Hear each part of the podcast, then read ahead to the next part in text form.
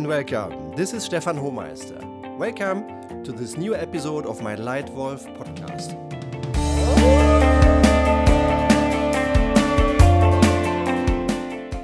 Compliant yes men or courageous active leaders. How to establish a leadership culture using systems. I'm glad you're back here to exchange some learning on the topic of leadership. My perspective will be shared here. I'll give you my mistakes, I'll give you all my experience from thirty years in the corporate world in various different management and leadership roles. With this podcast, I would like you to also see opportunities to maybe benefit from what I've learned, avoid my mistakes, and then benefit for yourself, for your team, and for your company. Before we begin, I would like to offer you something extremely valuable, absolutely free. If you would like to, why not contact me so we can start solving your biggest leadership problem together on the phone? Why? Because I see more and more people having problems in their leadership roles.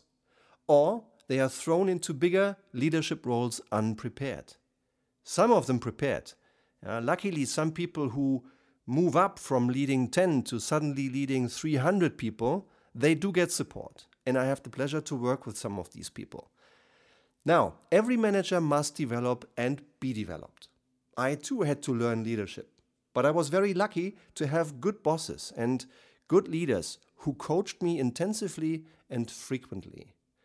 And I was also able to participate in some high-class leadership programs, sometimes over months and even an entire year. And because I know that this kind of practical sharing of experience can be very helpful, I have packed all my experience into very practical leadership programs that you can participate in, either as an individual or in context of a company program. And if any of that is interesting to you, then please get in touch.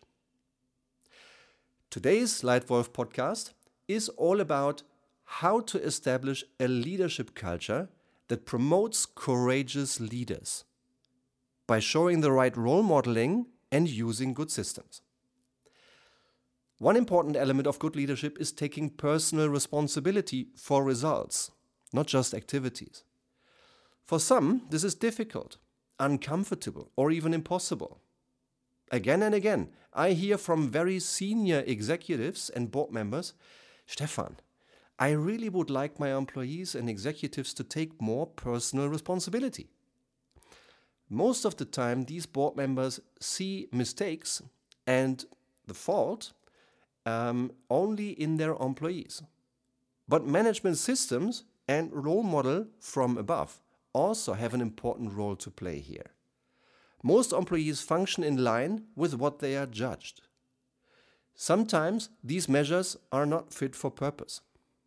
Now, how do you avoid an environment where your leaders are compliant yes men, where your systems promote conformity and mediocrity rather than unleashing value and high performance?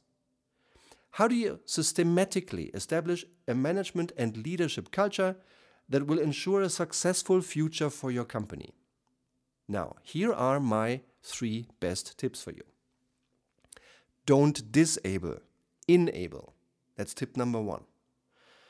One of the most important principles for success and happiness in business life is to do the right thing for the customer and the company.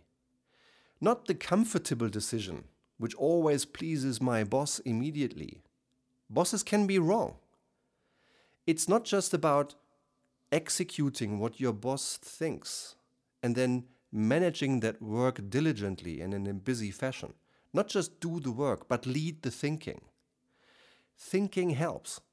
Good thinking opens options. Good thinking delivers better solutions, better decisions, better results, but only if you as a leader can allow contradiction. If you promote other opinions, especially when they deviate from your own. Now, step back for a moment and reflect honestly. How often do you show this behavior? How often do you invite others to share their view, particularly if it contradicts your own? Do you prefer others to do what you think is right? Can others change your mind if they do have a good argument? Can you withstand the opposition from others, even from younger employees? Do you appreciate an alternative opinion, whether you believe it is well-founded or not?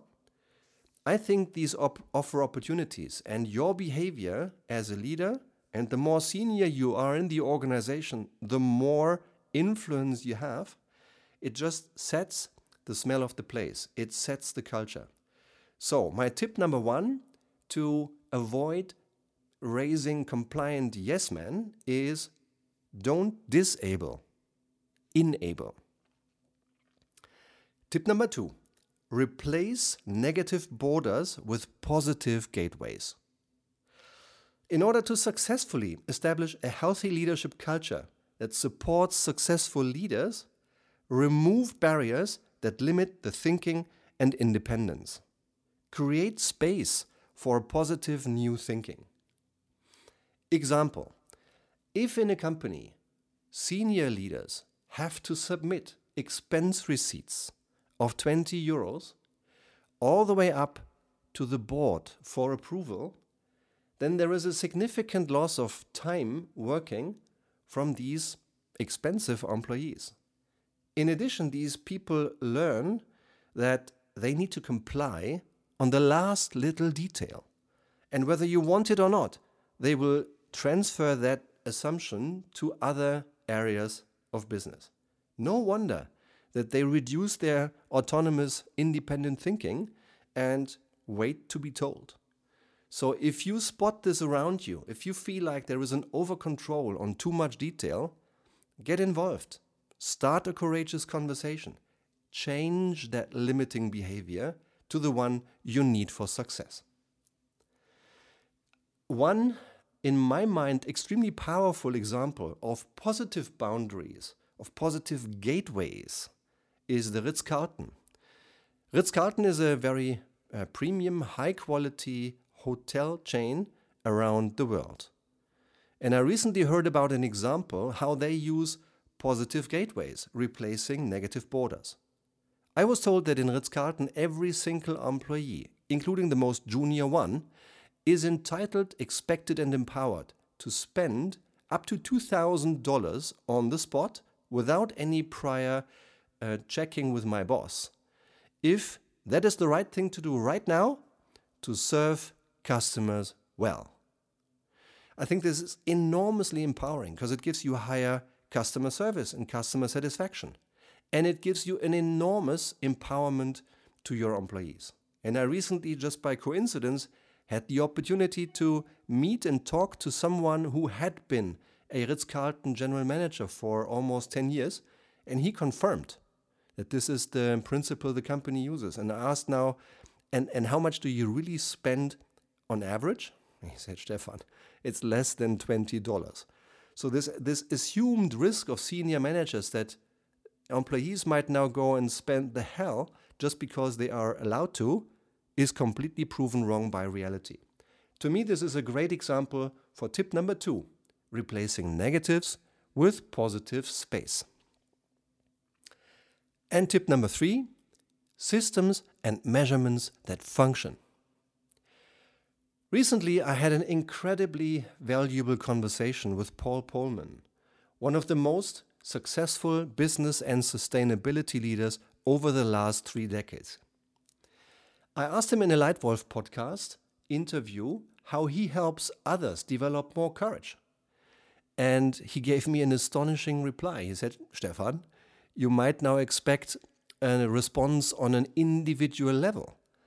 But you know what? When I honestly reflect, then whenever I scolded employees, I'm I was almost always wrong. I was wrong more often, much more often than right, because these people showed a behavior that often was the unintended consequence of the system that was put around them.